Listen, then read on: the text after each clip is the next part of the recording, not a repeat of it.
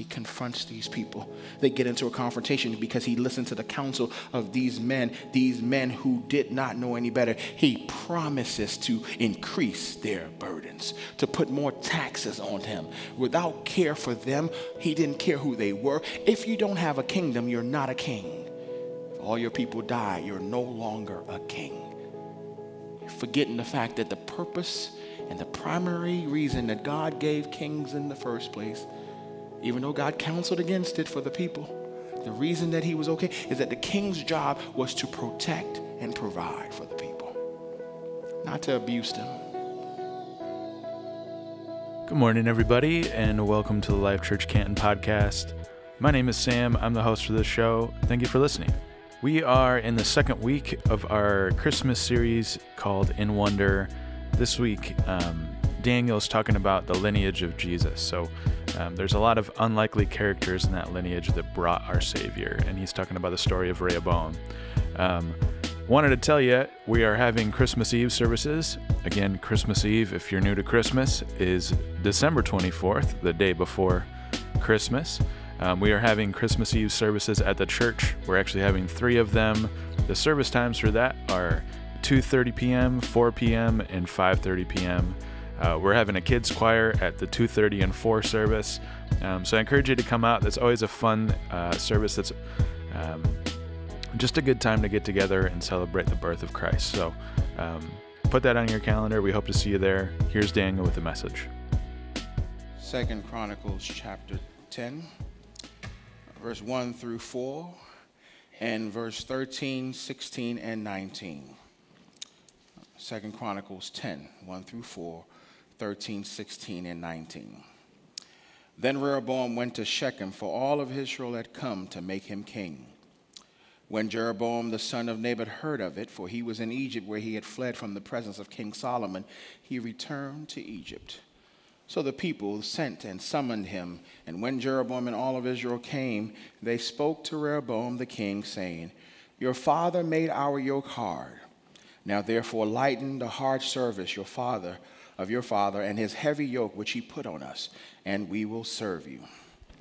Verse 13 The king answered them harshly, and King Rehoboam forsook the counsel of the elders. When all of Israel saw that the king did not listen to them, the people answered the king, saying, What portion do we have in David? We have no inheritance in the son of Jesse. Every man to your tents, O Israel. Now look after your own house, David. So all of Israel departed to their tents. So Israel has been in rebellion against the house of David even till this day. Now, Father, we thank you so much for your truth. We thank you that your truth is eternal. We thank you that things that are written years and years ago still impact us today because they are words from an eternal God. Now we pray that the Spirit of God will use the word of God to show us the Son of God, that all that we do today may be done to the glory of God. And all God's people said, Amen. Please be seated. Well, I'm delighted to be with you this morning as we continue this new series, In Wonder, called In Wonder The Improbable Journey Towards Christmas. Last week, Pastor Nathan shared with us that Jesus was a paradox, is a paradox, both God and man, both king and servant that Jesus has come to show us his paradoxical nature, if you will. And as we capture that, we will be in awe and wonder of who he is. Now, this, this day and the next few weeks, we will be looking at a few unlikely, unusual, rarely discussed figures that find their way into the genealogy, the line, the family tree of Jesus. Today we will talk about one of those characters. Now, many of these characters that we see in the Old Testament are what we like to call a typology. Now, what's a typology?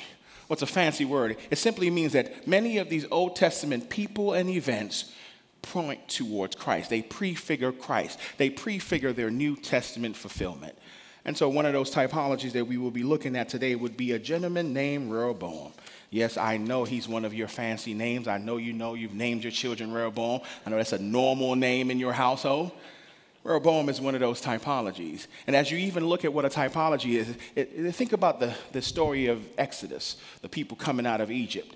Uh, God delivers them out of Egypt, takes them through the wilderness. He does it through Moses. He brings them on this journey towards the promised land. That prefigures Christ, who saves us from our bondage, not in Egypt, from sin, and brings us into the promised land, which is in heaven. Jesus, like a Moses, a better Moses. This is what a typology looks like. So when we look at Rehoboam, we see a typology, but better yet, an anti typology. He is the opposite of Christ in every single way. Rehoboam, the son of a unholy union, an unholy union between King Solomon and an Ammonite woman. If you're familiar with Bible history, you know that God warned the Israelites to not marry into the Ammonite race. Why? Not because he hated them because of their ethnicity, but because they were a pagan culture who would cause God's people to stray away from him. And so God warned them do not marry, do not mingle with these people because they hate me and they will draw your heart away from me. But Solomon marries this woman, and the offspring of that marriage is Rehoboam. Rehoboam is an ungodly man, and it makes sense coming from that ungodly background that he would be ungodly. In fact, Rehoboam would enter into wholesale idolatry, forsaking the God of Israel, Yahweh, the God of Israel. He would forsake him and go after other gods, and not only go after other gods, but lead the entire nation of Judah into idolatry. Thousands of people who forsook God because of his leadership. In fact, when the Bible speaks of Rehoboam, the summary that the Bible speaks about Rehoboam is that he was an evil man. No wonder he grew up in a household of a father who had wholesale rejected God, who had modeled for him reliance on pleasure and excess, but not on God. Makes me wonder about myself. What am I modeling before my children?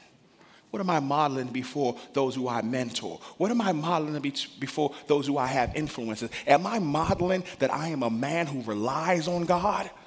Or am I modeling that I am a man who's driven by pleasure and excess? Rehoboam grows up in a household where his father has rejected God. So when the Bible summarizes for us that Rehoboam was evil, imagine that on your tombstone. That is what is left. Here lies Daniel. He hated God. Here lies Daniel, he was evil. What a legacy to leave behind for your family and friends. Uh, Daddy was evil, mommy was evil. For friends to remember you as, man, if you were to put a, a phrase to capture that man's life, he hated God. This is Rehoboam. This is who the person we're talking about this morning. Now, if you are a thinking person and you have a breath of life in you, you're saying to yourself, how does this creature how does this ungodly being make it into the line and lineage and bloodline of Jesus? Well, folks, I wish I had all the answers. One answer is because God is sovereign. God isn't bound by whether we're good or bad. His purposes will always be accomplished. God uses good and evil to bring about the purpose that He determines. The Bible says it this way that we know that God makes all things, good and bad, work together for his purpose. God uses Rehoboam, at least in one way that I can see, to revive and refresh the desire for a good king. Folks, there's nothing like a bad supervisor, a bad leader, a bad friend that makes you hunger and thirst for a better friend.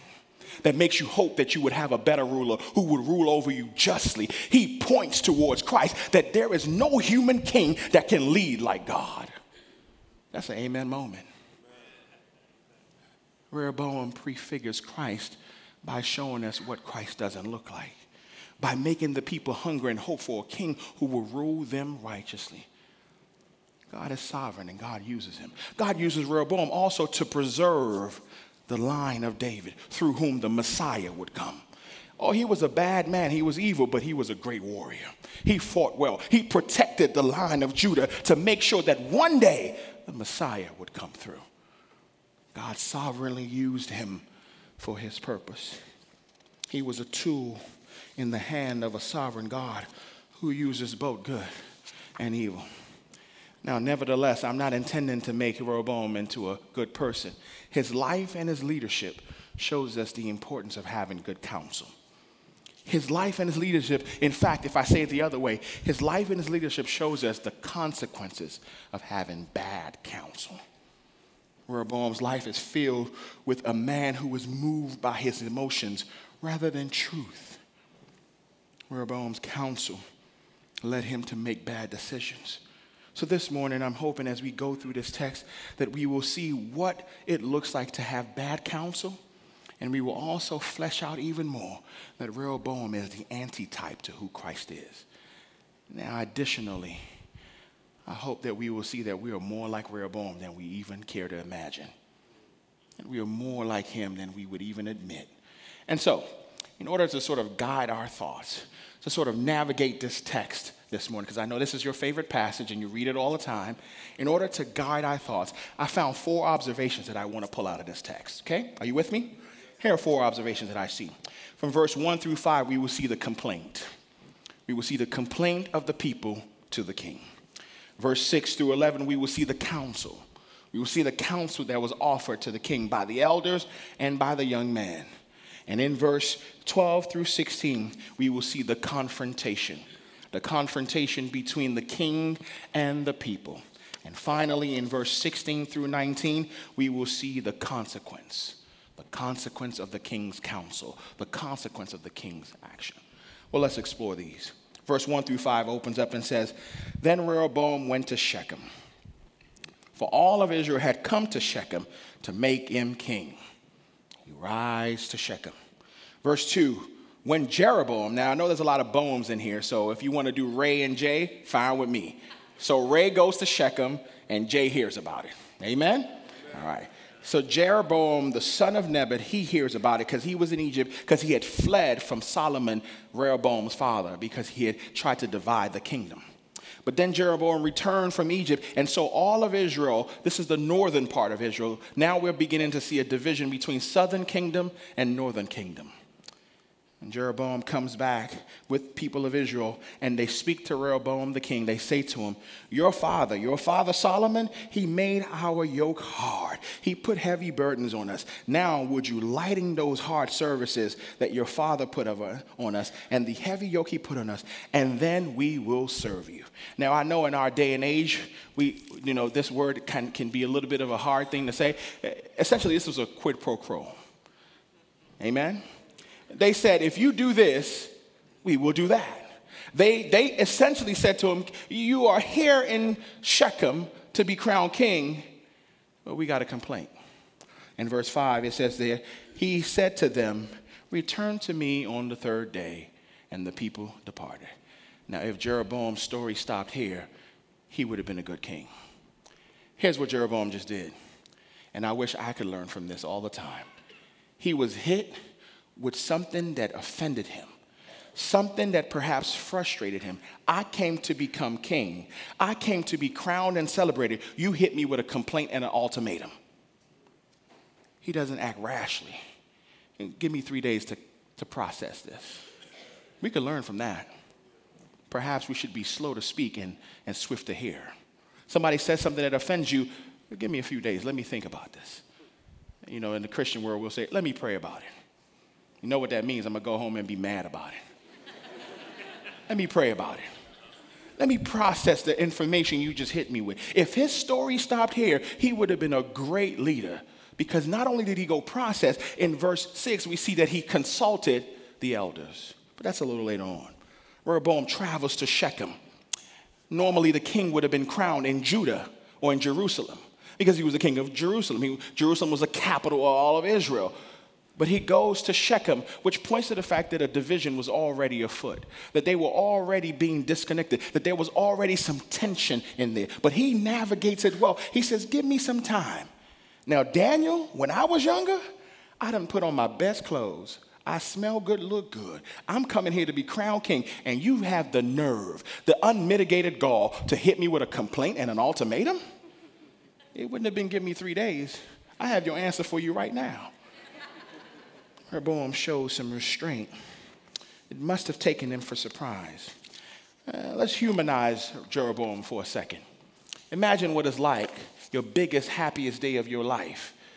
You're coming to be celebrated, and you're hit with complaints and ultimatums.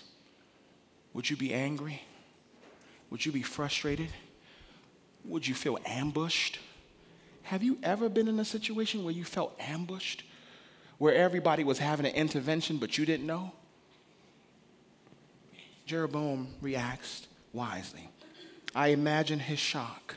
I imagine his frustration, and I applaud his restraint even now. Sadly, Rehoboam teaches us something about ourselves that we are sometimes swift to speak when we should listen. But his story, sadly, still doesn't end here. He goes and he seeks counsel. So far, so good, Rehoboam. He is cooking with gas. He seeks counsel from the elders. Look with me, if you will, in verse 6 through 11. It says here Then King Rehoboam consulted with the elders who had served with Solomon his father while he was still alive. And he said to them, How do you counsel me? There's a lot to unpack in there. He goes to the elders. He, this is not just about age, this is about seasonedness, if you will. This is about maturity. These elders are described as men who stood before Solomon. Here's what we know about Solomon the Bible and even sources outside of the Bible said Solomon was arguably the wisest king that ever lived.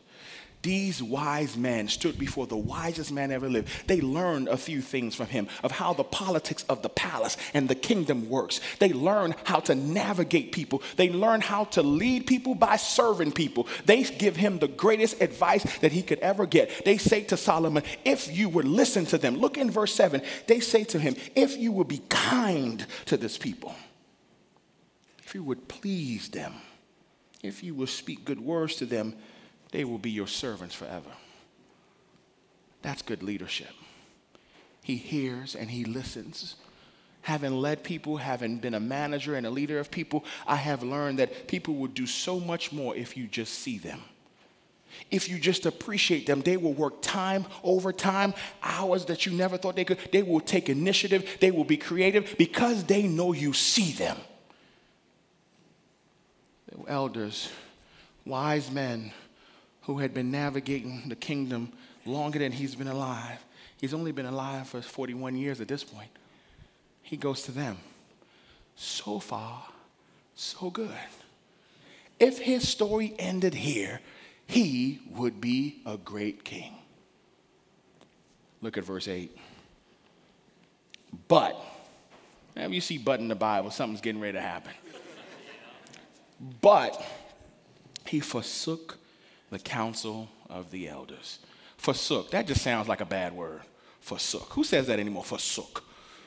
When you forsook something, you have rejected it. He rejects the counsel of these wise men. Why did you go to them in the first place?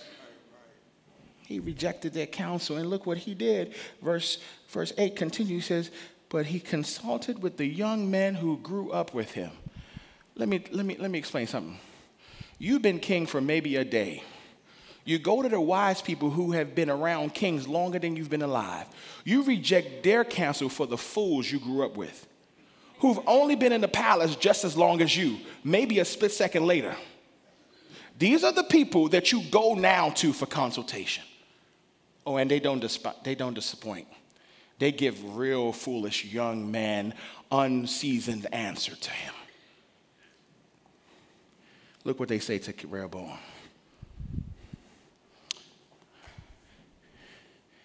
Verse 9. So Rehoboam, Ray, says to them, What counsel do you give me so that we can speak to these people?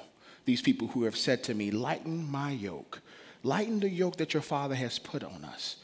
Verse 10, look what the young men said. The young men who grew up with him spoke to him, saying, Thus shall you say to the people who said to you that your father had made our yoke heavy, please make it light. Thus you will say to them, My little finger is bigger than my father's loins. Use your imagination. What crass language. First, first of all, folks, this is why I know the Bible's real. Because if I was making up a story, I wouldn't put crazy people like this in the Bible. If I was making up a story that would lead to the Messiah who I want people to worship and serve, I will make the Bible perfect. But you got more soap opera like stuff in here than you could see on Channel 4. Have, listen, you watch movie shows, you watch these shows that, that get you all excited. You read the Bible, there's a lot of material in here. I have found that some of these shows actually steal from the Bible, but that's a whole nother ballgame. My little finger is bigger than my father's loins. What filthy language from a king. And you would think a man who had all the gumption to first of all approach the elders would hear this and say, Oh, y'all are way off. He doesn't. He accepts their counsel. Young men who are in the palace less time than you've been in the palace. Men who grew up in the lap of luxury like you. Spoiled men. Spoiled boys with some power who became spoiled men with much power. And we could argue that they're still boys. They're thinking like, boy, these are the people you go to for counsel?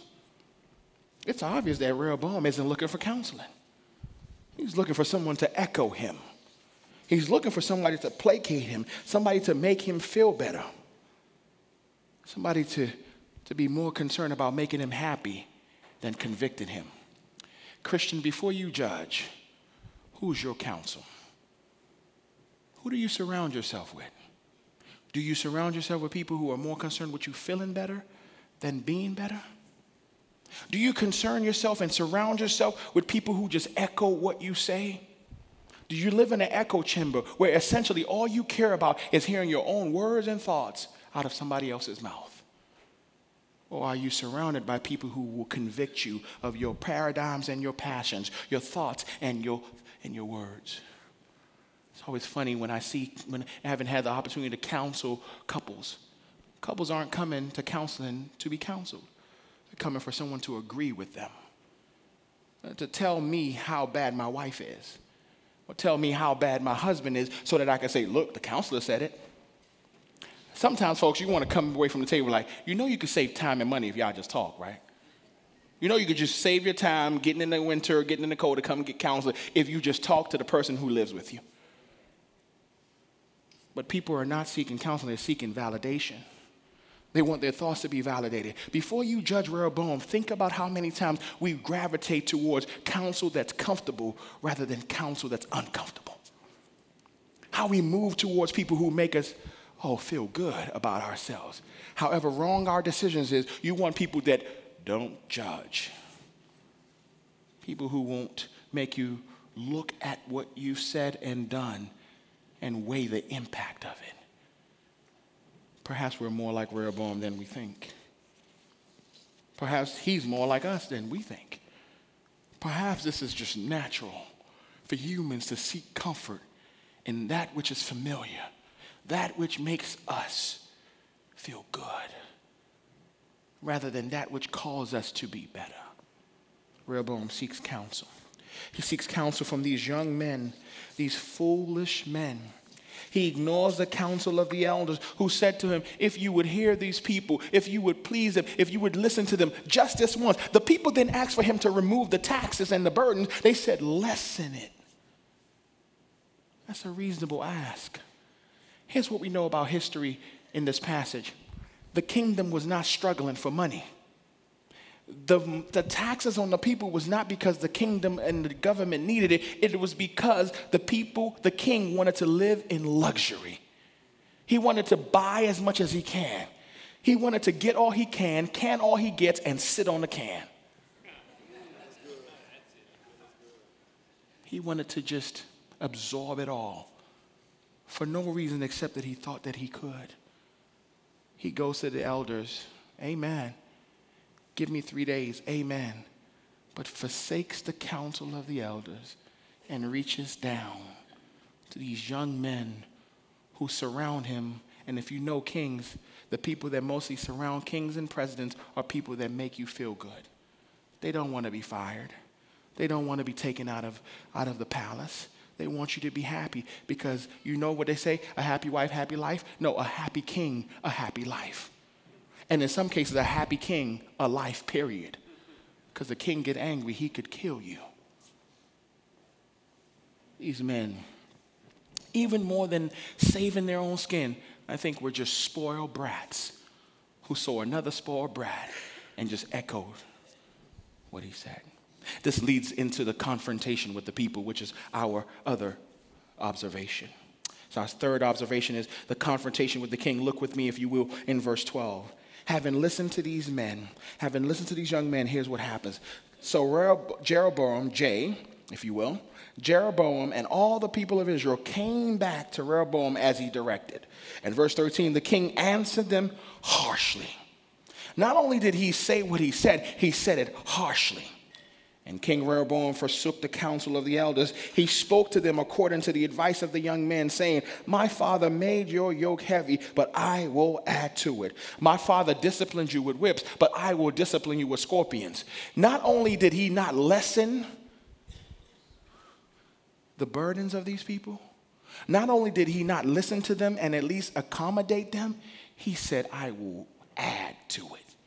He threatens them. In fact, he promises them that I will do to you so much that you would wish for the days that my father was king. He says, I will whip you with scorpions.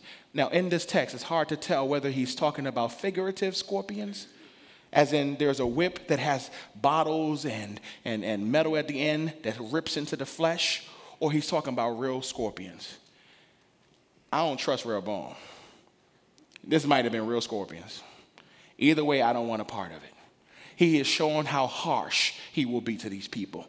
He is saying that I haven't heard you, I haven't listened to you. Perhaps even those three days that he went to process made him even more angry, more frustrated. I came to be king and you gave me an ultimatum. How dare you? I'm God here. Funny thing happens when we start to put ourselves in the place of judge, jury, and executioner when we start to judge and condemn people, we start to label people, or we start to think of ourselves as better than. Funny thing happens when everybody's a sinner, but you're the only saint. He confronts these people. They get into a confrontation because he listened to the counsel of these men, these men who did not know any better. He promises to increase their burdens, to put more taxes on him. Without care for them, he didn't care who they were. If you don't have a kingdom, you're not a king. If all your people die, you're no longer a king. Forgetting the fact that the purpose and the primary reason that God gave kings in the first place even though God counseled against it for the people. The reason that he was okay is that the king's job was to protect and provide for the people, not to abuse them. Leadership is about providing and protecting people, helping them reach their full potential. It is not about robbing them of their dignity as a human being. The king's harsh words will lead to severe consequences far reaching consequences than he could even imagine. Which brings us to our fourth and final observation. Verse 10 through 16. The king, king, uh, verse 16 rather, the king is heard by the people. And verse 16 says, When all of Israel saw that the king did not listen, they had gone back and forth with this king. He would not listen. They answered to him, they said, What portion do we have in David? You have to know the gravity of that. If you know history of the Bible, you know that these were all essentially relatives of each other. They were all brothers and sisters. All came from Jacob. All are from Israel all the 12 tribes of Israel are all kinsmen. They're all family members. And they said, You are treating us, because we're not part of your clan, your Judah clan, you are treating us like stepchildren. You are treating us worse than people. You are treating us than people you don't love. You are treating us like strangers. You are treating us like we're enemies when we're family. We don't have an inheritance with you, we don't have a portion with you. They say to him, why don't you look after your own house? Essentially, go back to Judah and rule in Judah. We don't want you here. The king's indiscipline in this one moment would cause great consequences that we will see that span all of time, even till today. Look at some of the consequences. In verse 18, we keep reading. We says, "But all of the sons of Israel that were in Judah, yes, in the cities of Judah, he reigned over them because he had to go. But look at verse 18. Then King Rehoboam sent Hadoram, who was over the forced labor, and the sons of Israel did what? They stoned him to death. The king's harsh words, the king's indiscipline leads to murder. Let me tell you what just happened here. Let me paint the picture for you. I came to the king to say that the taxes were too much. You tracking? Too many taxes. It's too much that we can't even bear it. The king then thinks it's wise to send the deputy director of the IRS to my house. Do you see the foolishness? What did you think was to happen? We were to sit and drink tea, and then I would be like, oh, you know what? I owe those taxes and even more. You triggered these people. You've already offended them to their core, told them they weren't yours. Then you send the ire, you essentially sent this man to his murder, to his death. The consequences of foolish words. What we also know is that up until this point, Israel and the northern kingdom were joined together in what's called the United Kingdom of Israel, and they had experienced 80 years of peace and unity. 80 years of peace and unity destroyed in one moment. Words matter. Let's think about how we talk to people, how we label people, what we say to people. You ever heard the saying, sticks and stones may break my bones, but words don't hurt me? That's a cute but wrong saying. Tell that to all the people who have died from online bullying. Tell that to the people who have been crushed by the words of a wrong counselor or a bad preacher who have misguided them and offended them. Tell that to people who have heard hard words from their spouse I'm leaving you. Words matter. The gravity of our words may never be known because people don't always tell you that they're in pain. Let's weigh what we say to people how we react to people, how we talk to our spouses, our children, our friends, the people that we have influence. Let's watch what we say. 80 years of unity, 80 years of peace destroyed in one moment because of an arrogant king. What's even worse? For the next 340 years, the northern and the southern kingdom did not have peace. The separation that happened in this moment lasts for the next 340 years. His grandchildren, great grandchildren, were fighting the war that he started. Even still, for 3,000 years till now, Israel is still not united because of this king. This is his legacy. Because he chose to listen to unwise, ungodly counsel. Because he chose to live in an echo chamber where he heard only his voice reverberating from other people. This king destroys a kingdom. Consequences of this king reach far than he would ever imagine. Were you to ask him, I don't think he would know that it would go this far. But he found out quick, didn't he? Look in verse 18. Look what happened. Look at verse 18. After he had sent this man to his death, and King Rehoboam made haste and mounted his chariot and flee. I bet you would flee to Jerusalem. That's what bullies do. That's what bullies do. They bully you until you, you say no. Then they flee.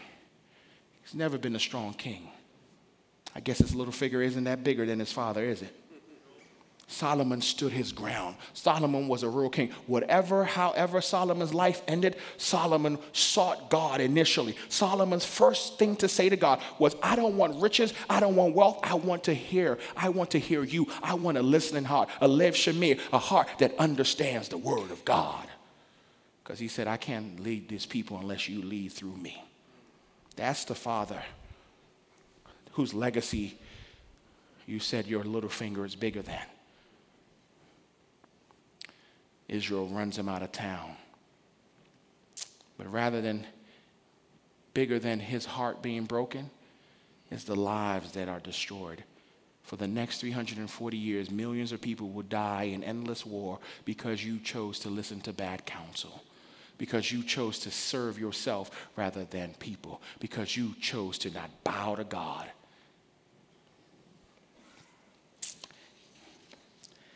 It's interesting to look at this man's life. He is the antitype to Christ in every single way. Rehoboam added to the burden of the people, but Jesus came to remove our burdens and give us freedom because who the Son has set free is free indeed. Rehoboam sought to further weaken the weak, to steal, to kill, and destroy. Jesus came that we may be healed and have abundant life in him. Rehoboam, in his arrogance, dishonored his father. My little finger is bigger. No, no, Jesus, in every single moment, in his humility, loved and cherished and honored his father. He is the antithesis of Jesus. Rehoboam sought to grasp power, he felt entitled to lead. The Bible says Jesus emptied himself of all of his privileges and all of his powers just so that he can become man. And he can serve people. He chose not to, not to lord over people, not to be a king that dominated people, but to serve. Rehoboam was known by the example of his power. Jesus was known by the power of his example. It's a difference. When we think about Jesus, we often think about his sacrifice as being only at the cross, but his birth was the greatest sacrifice. What happens at the birth of Christ is that the eternal becomes temporal, the mighty becomes meek, God becomes man, king becomes servant.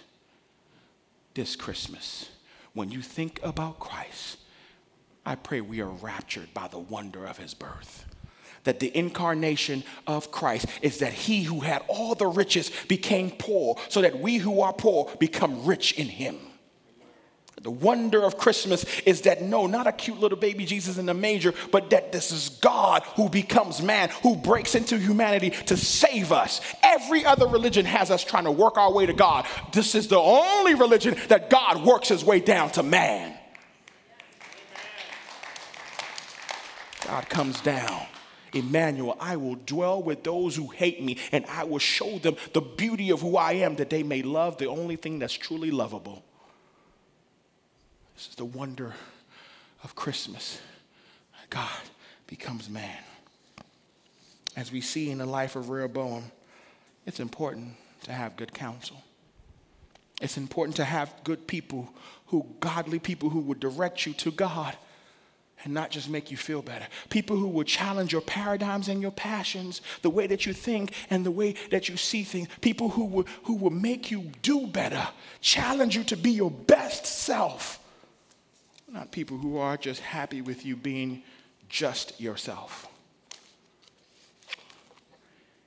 But even more than having good counsel in people, I pray that we would encounter Jesus, the wonderful counselor. That's one of the titles that the Bible gives him, that he is a wonderful counselor. Every counselor, every person you know has to sort of pull information out of you. They've got to sit you down and pull information. But bless God that we have a miraculous, a wonderful counselor who knows your issues better than you. Who is not only able to help you get to the solution, but he himself is the solution. This is the wonderful counselor that we see in Christmas that unto you a child is born and his kingdom has no end. He is the wonderful counselor. More than surrounding yourself with people, surround yourself in Christ. The counselor who knows you, he is a lover of your soul because he is the maker of your soul. He fashioned you and formed you. Even in the womb, put his name on you. He knows the Bible says he can count all the follicles on your hair. For some of us, that's easier. but he has counted every follicle. He knows you. The Bible says he, he keeps a bucket of our tears, all of our sorrows. He names them. A wonderful counselor who knows you better than your husband, better than your spouse, better than anybody could ever, better than you know yourself. The greatest counselor. He's a miracle counselor. He's a wonderful counselor. Perhaps the question then is how do I know him? And even as a Christian, how do I continue to encounter him? I've got one word for you his word. He has written to you wisdom, eternal wisdom. Eternal wisdom that even the world can't grasp. The Bible says that a natural man cannot understand the things of spirit, but God gives it to his people. God gave us his word, his true word, to help guide us to navigate this world and navigate life. Here's what the Bible says in 2 Timothy. It says that every scripture passage is inspired by God. That word inspired doesn't do it enough justice. It's the Greek word theopneustos. It's God breathe. It's breathed out through God. Every word of God is coming out of the very breath of God. Every word of God is God breathed. It's inspired by God. It inspires you unto some. God breathes life into us through His word. And all of God's word is useful for teaching, for pointing out errors, for correcting people, for training us so that we could have a life that is approved by God. When he goes further, he says, the word of God equips God's people so that they are completely prepared to do every single good thing. It's either you believe it or you don't. If you believe it, get in it. If you don't, keep listening to the bad counsel. We have a wonderful counselor. Christian, I want to encourage you to seek your counsel from God. Let that be your first step. God has informed people and given people gifts. This is not a prohibition against counseling in general. This is saying that God is the author of true counseling. God is the wonderful counselor. To the non Christian in the room, to the unbeliever in the room, you may have 8 million questions. I know a God who has all the answers. I know a God who is the answer. Come to Him, not to human beings. So far as they will punch, point you to Christ, amen. But you come to God. Know Christ for yourself. Encounter Him, and you'd be able to smell bad counseling. Amen? Let's pray. Well, Father, we thank you so much for your word. This Christmas, Lord, we pray that we would be rocked by the beauty of Christ, that the incarnation will mean even more to us than it's ever meant before, that the wonder of Christmas would not be just for this season, but throughout all the seasons of life that we would be renewed and refreshed with everything that happens in the world, with every bad king, every bad leader, every bad situation that we're in. May it cause us to hunger and thirst for the good God who loves us, who, unlike Rehoboam, bids us to come near and hears us and takes our burdens and gives us his privileges, his joy, his peace, his life. We pray all this in Jesus' name. Amen.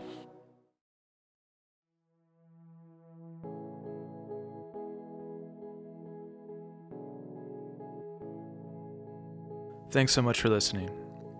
If you want to find out more information about Life Church Canton or other churches in the Life Church Network, text I'm new to 734 349 3475 or fill out the form linked in the show notes below, and someone from the church will reach out to you with more information. If you came to Life Church for the first time this past weekend, we would love to know about it. We believe that life isn't meant to be lived in isolation, but we want to connect with you and learn to live like Jesus in community together. If you want to email the show, you can do that at podcast at lifechurchcanton.org. You can subscribe to this show wherever you get your podcasts, and if you're enjoying it, please share it with a friend and leave us a review. Once again, my name is Sam Parham, and you've been listening to the Life Church Canton podcast. Have a great week, everybody.